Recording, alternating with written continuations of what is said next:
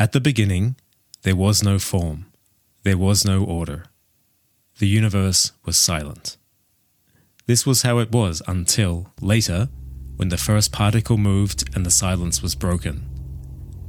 At first one and then more, the lightest particles ascended while the heavier particles remained below. Sound, shape, and order thus emerged, with the lightest realm, the celestial dimension of Takamagahara above, and the dense dark matter of the primordial world below, a realm of water devoid of light.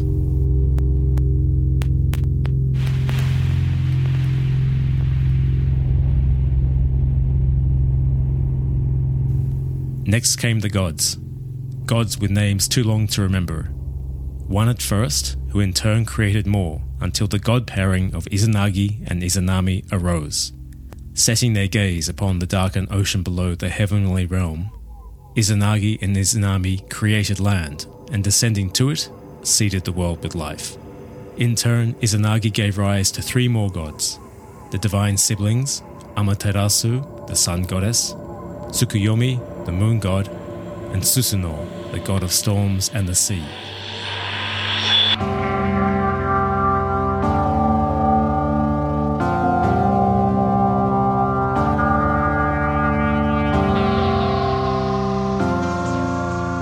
Of those three, Amaterasu was the most powerful, a goddess whose golden radiance brought light to the world.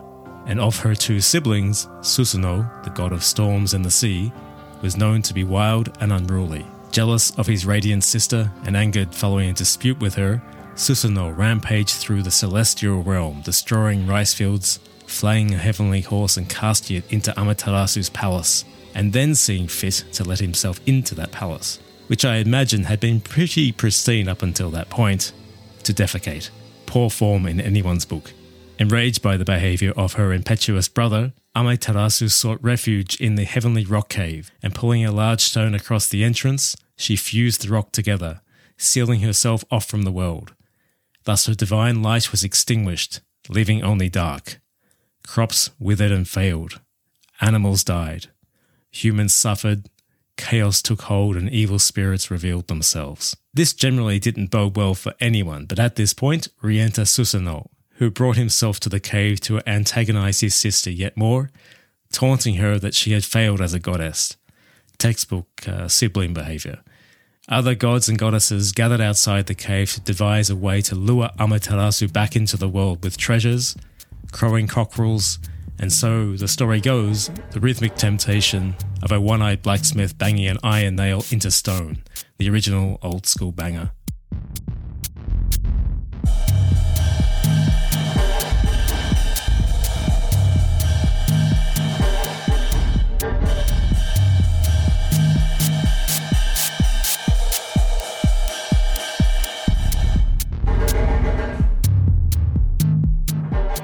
This commotion, Omoikane, the god of wisdom and intelligence, strode forward, directing the gods and goddesses to uproot a divine tree and move it to the entrance of the cave. Stripped of its emerald leaves, the tree was adorned with jewels and a large mirror placed in its branches. Ame no Uzume, the goddess of mirth and revelry, then began to dance a wild dance, exposing herself to the equal pleasure and shock of the attending gods and goddesses. And as the frenzy grew, it was announced a more powerful god than Amaterasu had entered the world. Made curious by the commotion and announcement from outside, Amaterasu unsealed the stone and eased the rock door back to glimpse what was taking place. Through the gap in the stone, her terrific radiance reverberated through the world outside, and reflecting back to her from the mirror and hanging jewels, Amaterasu was deceived into the belief that another god had indeed arrived.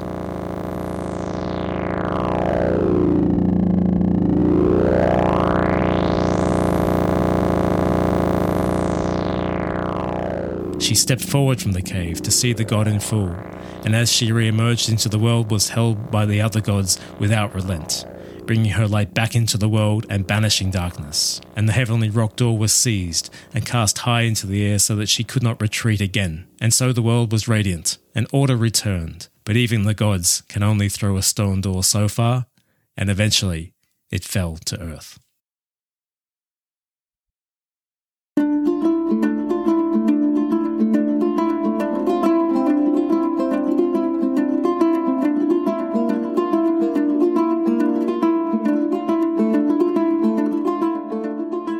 Welcome to Snow Country Stories Japan. My name is Peter Carnell, a freelance writer and guide based in Nagano, and this is a podcast all about life and travel in Japan's legendary Yukiguni. This is episode 12 of the podcast and the final episode for season 1. Thank you to everyone who is listening. I hope you're enjoying the podcast. I'm certainly enjoying making it and looking forward to returning with season 2 in September. I'll make sure to announce the date that the pod will return in advance, and during that time, I'll also republish an episode or two that I think are worth listening to again, or perhaps you missed them upon their release, so keep an eye out for those. Today's episode is the first of my intended travel guides for recommended destinations in the snow country. Located just outside of Nagano City, Togakushi is home to some of Japan's most important Shinto shrines and one of the snow country's most important cultural landscapes. Translating as hidden door, Togakushi takes its name from the heavenly rock door that is said to have landed there. As such, it has been a focal point of devotion for more than a thousand years and likely at least 2,000 years. The creation myth I opened with was written in the 8th century in a seminal book of Japanese history myth called the Kojiki, just one of many versions of a story, or better said, alternate stories that are likely much older. Part of the wider Myoko Togakushi Renzan National Park, Togakushi's spiritual significance is matched by its natural beauty, making it a fantastic destination for nature and wildlife enthusiasts. And as we'll explore in this episode, that's just the beginning of what's on offer, including its legendary mountain ninja, famous autumn colours, and the powder snow and deep cold of winter, best enjoyed at the little known but beautiful Togakushi ski resort. Based in Nagano, I guide tours to Togakushi, one of my favorite places to guide. So if you're interested in that, make sure to listen on to the end of the episode when I provide a little information about my services and check out the guiding section of the podcast website, snowcountrystories.com. Of course, if you want to head there by yourself, I also provide information about how to do so and the best times to visit. It's my ambition that this travel guide inspires you to travel to Togakushi. I hope it does just that, and I hope you enjoy.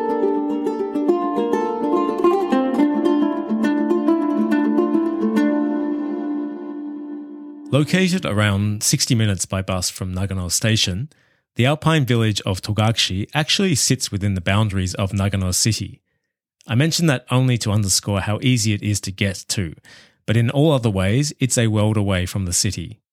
Part of the broader Myoko Togakushi Renzan National Park, Togakushi village enjoys an average elevation of around 1200 meters, just under 4000 feet, and sits beneath the striking jagged ridgeline of Mount Togakushi at 1,904 meters, which is around 6,250 feet.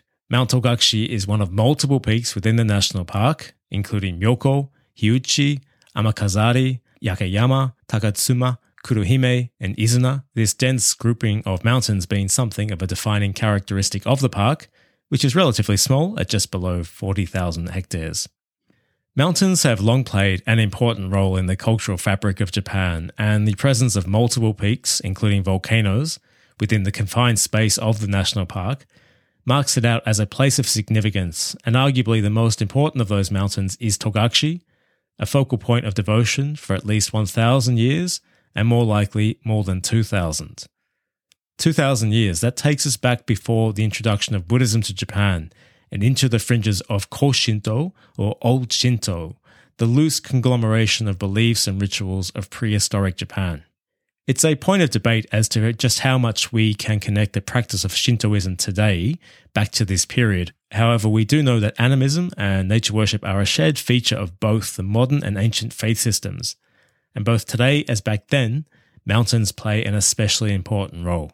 Shintoism underwent fundamental changes following the introduction of Buddhism to Japan from the 6th century onward, absorbing Buddhist beliefs into its practice, mimicking Buddhism by gradually taking on a more organized and unified structure, implementing the tradition of shrine building. Before the introduction of Buddhist temples, there had been no such tradition, and ultimately recognizing the need for at least some amount of scripture, as there had been none before.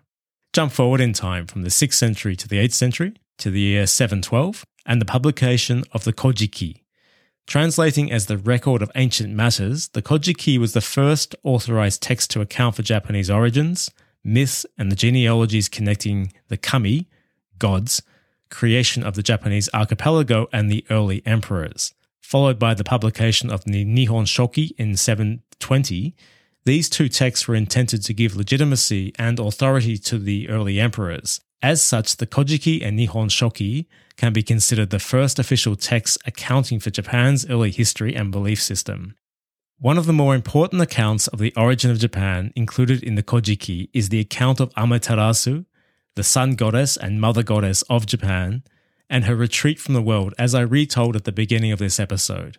It is said the heavenly rock door, which had sealed her in the cave and was cast aside, eventually fell to earth in Togakushi, marking it as a place of huge significance to the Japanese creation myths a fact reflected in the presence of a shrine complex spread through the forests, enshrining many kami said to reside there. Kami doesn't translate perfectly, but in essence, it refers to divine beings or spirits, gods for lack of a better description, that inhabit the world and influence the human realm. They are part of nature and seen as manifest in natural features that inspire awe and wonder mountains, rivers, waterfalls, ancient trees, unique stones, weather, and other natural events such as earthquakes and volcanoes. These are all kami. Ultimately, the focal point of devotion in Togakushi is the mountain itself, where powerful kami are said to endure.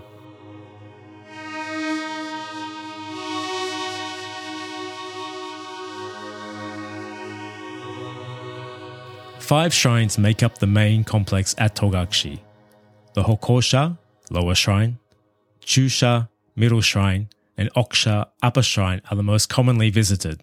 The smaller Hinomikosha, located between the lower and middle shrine, and Kuzuryusha, nearby the upper shrine, round out the main structures within the complex. When approaching from Nagano City, you will first come to the lower shrine, with the middle shrine another 5 minutes by bus or around 20 minutes walk along the forest trail, located in the center of Togakushi village. The middle shrine is the largest of the five and preceded by a large torii gate you can't miss it. From there, you can walk to the trailhead of the upper shrine in around 30 minutes if you walk along the road, or around 1.5 to 2 hours using forest trails. The approach to the upper shrine is, without question, the most famous feature in Togakushi, but not for the shrine itself. Around 15 to 20 minutes from the trailhead, the Zuishinmon is a large red gate which acts as the entrance to an avenue of grand cedars. With most estimated to be over 400 years old and some much older, the trees are immense and considered sacred in their own right. This spot is famous, highly photogenic, and attracts plenty of visitors. Should you then want to head on, the walk becomes a little more exertive as the level trail inclines upward and you tackle a series of large and uneven stone stairs as you make your way to the upper shrine. Another 25 to 30 minutes walk depending on your level of fitness. The upper shrine marks the place where the heavenly rock door fell to earth, with the ridge line of Mount Togakushi running above, and as mentioned, a focal point of devotion in itself. Each of the shrines is dedicated to a specific kami or multiple kami, while the mountain, many trees, stones, waterfalls are also considered sacred, often marked by the shimenawa rope with tethered white paper as a sign that an important kami resides there.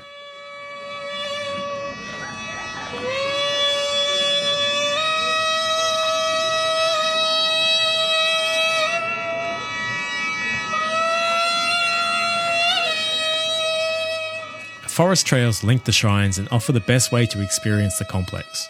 Togakushi has long been a place of pilgrimage for practitioners of Shintoism and Shugendo, with the forest trails throughout the area still functioning as pilgrimage trails known as Togakushi-do. Practitioners of Shugendo are referred to as Shugenja or Yamabushi. Listeners to previous episodes of the pod will recognize that name Yamabushi, the mysterious ascetics who retreat to the mountains in spiritual testing, cleansing, and seeking their rebirth. As discussed in episode 9, How to Die Well in the Mountains, Way of the Yamabushi, in that episode, I chatted with Tim Bunting about his practice as a Yamabushi. So if you're interested to learn more, go back and listen to my chat with Tim, noting we discussed his practice on the Dewa Sanzan in Yamagata, which is different to Togakushi, but in general, many principles are the same. Yamabushi continue to frequent Togakushi today. While it's possible to move between the shrines using local buses that run somewhat infrequently along the main road, I encourage you to make use of the trails and walk. Well maintained and suitable for anyone of reasonable fitness, trails should be free of snow from late May onward and stay clear until sometime in December. Throughout that time of year, I operate my tours in Togakushi, including walking the trails with my guests to the main shrines. If you're interested in that, listen on to the end of the episode for more information. Should you plan to go by yourself, trail maps are available at the Togakushi Tourist Information Center. It's directly across from the Chusha, that's the middle shrine, and is open daily from 9 to 5. Walking the trails is the best way to both experience the shrines while accessing some of the natural highlights of the national park, including Kagami Ike. Translating as Mirror Pond, Kagami Ike is known for its mirror like reflection of Mount Togakushi on clear days, accessible using the forest trail that leads you from the middle to upper shrine. Togakushi Forest Botanical Garden is another popular spot, especially for twitchers, that's bird watchers, who are drawn to the area for its range of bird life. Togakushi is teeming with bird life and other animals, including, it must be said, black bears. You'll see warning signs about the bears along the trails with information about recent sightings. Many hikers wear bear bells, but I think the jury is out as to whether they do much good. Black bears are typically timid and will retreat from humans. Make a point of making yourself heard as you walk and avoid early morning and dusk when they are most active, and you shouldn't have a problem. They are, however, there. After all, it's their habitat, so it's worth mentioning. So just be mindful of that and best to always hike with someone. And ultimately, the bears aren't the only thing you need to be on the lookout for when visiting Togakushi.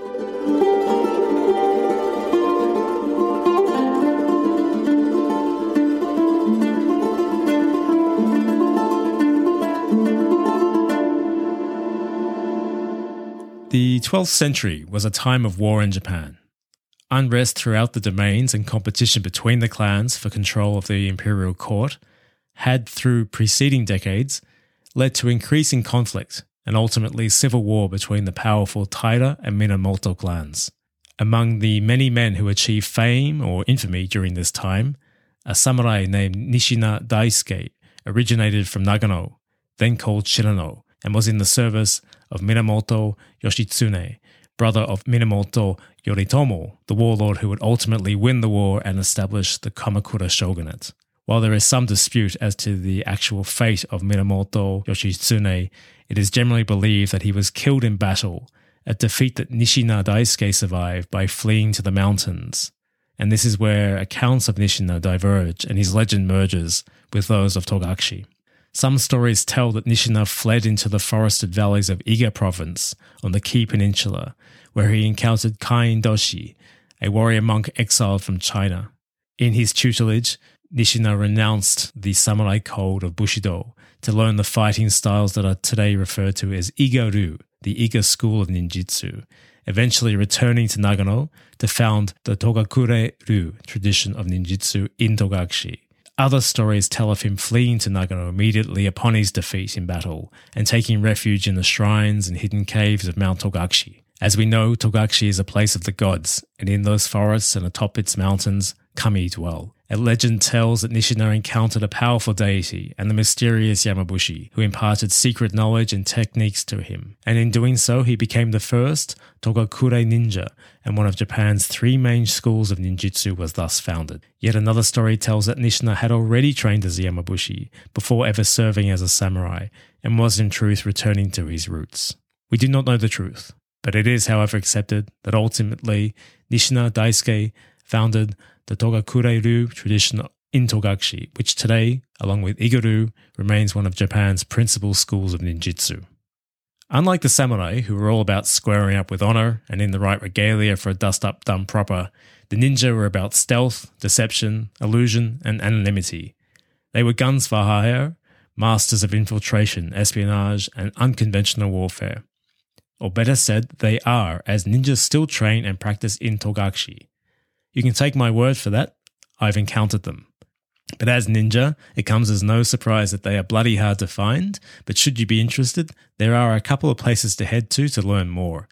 Located across from the trailhead of the Upper Shrine, the Togakure Ninja Museum is open daily from late April to mid November and exhibits weapons and techniques of the ninja, while a separate folk museum exhibits folk artifacts of traditional life in Togakushi. There is little to no English, however, you'll enjoy trying to make sense of what they were up to. After all, ninja want to be anonymous and secretive, making it hard to know where the blurring of fact and myth occurs.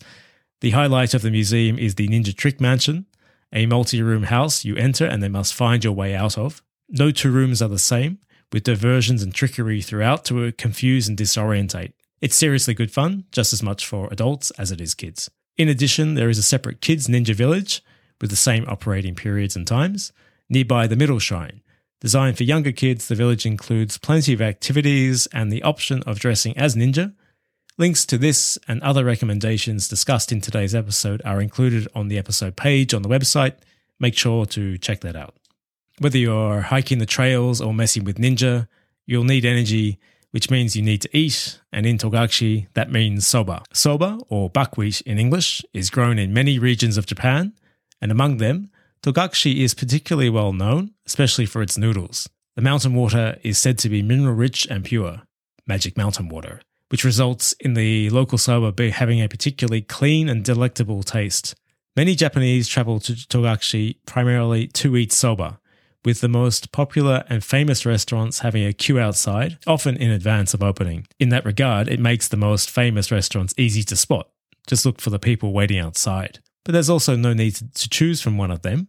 All the restaurants are good, and honestly, I've sometimes been hard pressed to tell the difference between the renowned restaurants and the ones a couple of doors up with few people inside. Soba is served in many ways hot, cold, and with a range of side dishes and toppings. For me, hot soba in broth with sansai, that's wild vegetables, is my go to dish.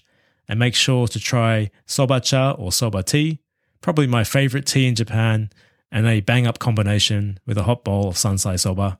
Lovely stuff. Restaurants are dotted throughout Togakushi with the greatest concentration in the central village, within easy walking distance of the middle shrine. In that area, you'll also find Lamp Cafe, a cozy little place run by friendly owners that serves coffee, tea, cakes, and a basic food menu. A good option if you're looking for something other than soba. They have an English menu and always offer a warm welcome. It's less than five minutes' walk from the middle shrine and is open every day other than Thursdays from 9 to 6. Togakushi is also known for its traditional bamboo craft called takezaiku. Stores are spread throughout the village, selling a range of wares woven from bamboo grass. Kitchen goods feature heavily, Actually, Lamp Cafe uses bamboo strainers to filter their coffee, which gives it a specific taste and texture, all very nice. If you're visiting on weekends, you can expect most stores to be open. However, during the week, when visitor numbers are typically low, some stores may not be open for a couple of days. This leads us to the question when's the best time to visit? Togakushi is an all year round destination, offering different reasons to visit in each season, so the best time to visit depends on what you're interested in. Shrines including the Hokosha, lower shrine, and Chusha, middle shrine, can be accessed all times of year. The Okusha, that's the upper shrine, is also accessible all times of year, but to reach it in winter, you'll need snowshoes. For the other two, there's parking close enough that you can just walk into them. If you want to hike the trails between the shrines, they should be free of snow from around mid to late May until early to mid December. In winter, you can still walk all trails, but you'll need snowshoes and suitable gear. And for any walk other than to the Zuishinmon, that's prior to the upper shrine, I recommend considering a local guide as signposts will be buried. And while most walks are easy, it is possible to get lost. The summer months of July and August are a great time to visit, if for no other reason than to escape the heat and humidity of the world below. You can expect Togakushi to be between 8 to 10 degrees cooler than nearby Nagano City. That might sound unreal, but trust me, it's true. Autumn is the most popular time. Sometime in September and through to October, the forests will turn and be awash with color. Called koyo in Japanese, the autumn colors of Togakushi are famous, and it's this time of year when it's at its busiest. Try to avoid weekends and even on weekdays, which would typically be quiet in Togakushi, you can expect the shrines, restaurants, and buses to be busy. Anyone interested in the ninja needs to visit from late April to mid November as both the museum and Kids Ninja Village close during winter. Winter in Togakushi is cold. You can expect snow flurries any time from as early as October and into April or May, or even as late as June. Much like summer, expect temperatures of between 8 to 10 degrees Celsius colder than Nagano City, and at night it can get down to minus 15 Celsius, that's around 5 degrees Fahrenheit, or even lower. Snow is likely to be at its heaviest during January and February, with heavy snowfall also possible in December, March, and April. And this means we need to talk skiing and snowboarding.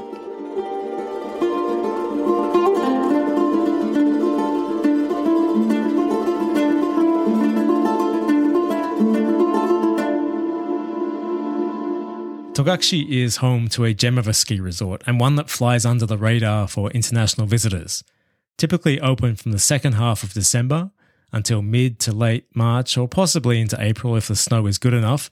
Togakushi Ski Resort is around 70 minutes by bus from Nagano Station, while also easy to access by car from the resorts of Myoko Kogen, Madarao, and Nozawa Onsen. Popular with locals, including families, on the weekends, Togakushi is at its best during the week when it's almost certain to be quiet. It's a small resort offering only around 58 hectares of terrain across 19 ski runs and serviced by seven chairlifts, no gondolas, and no night skiing. Togakushi's inland location means it doesn't get the consistent dumps of powder that other Nagano resorts are blessed with. Having said that, it still gets plenty. But its elevation of between 1300 meters to 1749 meters means the snow is reliable and stays in good condition. There's a good mix of terrain with some short but steep black runs. Unfortunately, backcountry is not permitted. It's a resort dominated by skiers. Boarders are getting a stronger foothold season on season, but it is a resort where skiers seem to think they have the right of way and can be a little bit pushy. Handle that however you see fit. A great option for a day trip from Myoko, Madarao, or Nozawa. The mix of terrain also means it caters well to groups with varied experience and families as there's a couple of long, wide bunny slopes and kids' activity areas. Advanced skiers and boarders are likely to get bored pretty fast unless the black runs off the backside of the resort are open and full of powder. If so, then you're in for some fun. More and more international visitors are discovering it each season, but compared to many other resorts in Nagano, you'll see few foreign faces there. As a result, don't expect much English at the rental and restaurants, and as far as I'm aware, there are no English speaking ski schools. It's a beautiful little resort where on a clear day you'll have fantastic views of Mount Togakushi and other peaks, including the North Alps. I definitely rate it amongst the most picturesque ski resorts in Nagano and recommend you check it out. In terms of getting to Togakushi, it's easy to do so from Nagano Station using local bus services. Operated by the Alpico Bus Company, two lines, number 70 and number 73, run to different points in Togakushi. The journey to the lower and middle shrines will take about 60 minutes from Nagano Station, 65 minutes to the upper shrine, and 75 to 80 minutes to the ski resort. Times can be longer in winter due to the road conditions. There are also different timetables in winter and summer. However, the earlier service usually leaves Nagano station between 6:30 to 7 in the morning, with the latest return services departing Togakushi for Nagano between 6:30 and 7 at night. The Alpico bus stand and ticket office is across the road from Nagano station, under a minute's walk when exiting the station from the Zenkoji exit. Using Japanese buses is easy. When you board, take a ticket from the machine. It will have a number. A board at the front of the bus has a tally of the journey price for each number. When you get to your stop, simply look at the board and the price against the number on your ticket. That is how much you pay. You pay the driver as you disembark. You pay in cash, exact cash, no changes given, travel card, or by purchasing the Zenkoji and Togakushi one day ticket in advance. This is the easiest option. The one day ticket can be purchased from the ticket office before boarding the bus and it can be purchased using credit card, allowing unlimited use of bus services to Togakushi and Zenkoji Temple in Nagano City for one day and also allows discounts at restaurants in Togakushi. There's a link to this and other information on the page for today's episode. Most international visitors head to Togakushi as a day trip from Nagano City. For those who want to stay, there's a lot of good accommodation to choose from, including shukubo, traditional lodgings associated with the shrines, if you're familiar with Japanese ryokan, then you'll basically know what to expect. These are traditional guest houses, usually family run, which feature Japanese rooms, including tatami matting, futons, and low furniture, and provide dinner and breakfast for guests. Shukubo pride themselves on their seasonal menus designed to show off local produce and ingredients. Many offer activities related to the shrines, such as Shinto ceremonies, but that varies a lot at between the accommodation and there's no requirement to partake. It's also worth noting that many feature shared toilet and bathing facilities, which is typical of traditional Japanese guest houses, and owners are unlikely to speak much English, but don't let that put you off. In and around the ski resort, you also have a choice of ski and mountain lodges and a campground located past the upper shrine, which buses run to from Nagano City. Any popular accommodation website should list some good options in Togakushi, again noting that it's only 60 minutes by bus from Nagano Station, so staying around the station where there's plenty of Western style hotels is also an easy option. But if you're wanting to extend your stay in Togakushi to enjoy everything it has to offer, staying overnight might just be a good option for you. Based in Nagano, Togakushi is one of my favorite destinations to guide, and from May to October, I operate my Forest Shrines of Togakushi private nature hiking tour. I have designed this tour to take you away from the city and along the trails of Togakushi to visit the main shrines and explore this important cultural landscape. In doing so, you'll escape the crowds and experience the shrines as they are meant to be, while enjoying a day within the beauty of Myoko Togakushi Renzan National Park. Starting from Nagano Station, I'll accompany you by bus to Togakushi, and then starting from the lower shrine, we walk to the central village and middle shrine before embarking on the longer walk to the upper shrine via beautiful Kagami Ike. Along the way, we'll discuss the history and importance of Togakushi and the basic principles of Shintoism while also stopping for coffee, tea, beer, snacks, or lunch, whatever takes your fancy, with the walks well paced and allowing for as many breaks as you like. And once done, I accompany you back to Nagano by bus. As a private tour, all aspects can be customized to suit your needs, interests, itinerary, and energy level, with shorter walks possible if that's more suitable. Full details of the tour are on the Snow Country Stories website. Should you be interested in a tour to Togakushi at other times of year, including winter, don't hesitate to get in touch to inquire. It's one of my favorite destinations to guide, I'd love to be part of your experience. I hope I've piqued your interest in visiting. That's it for today's episode and season one of the podcast. I say it each episode, but a genuine thanks yet again to everyone who is listening. I really do appreciate it.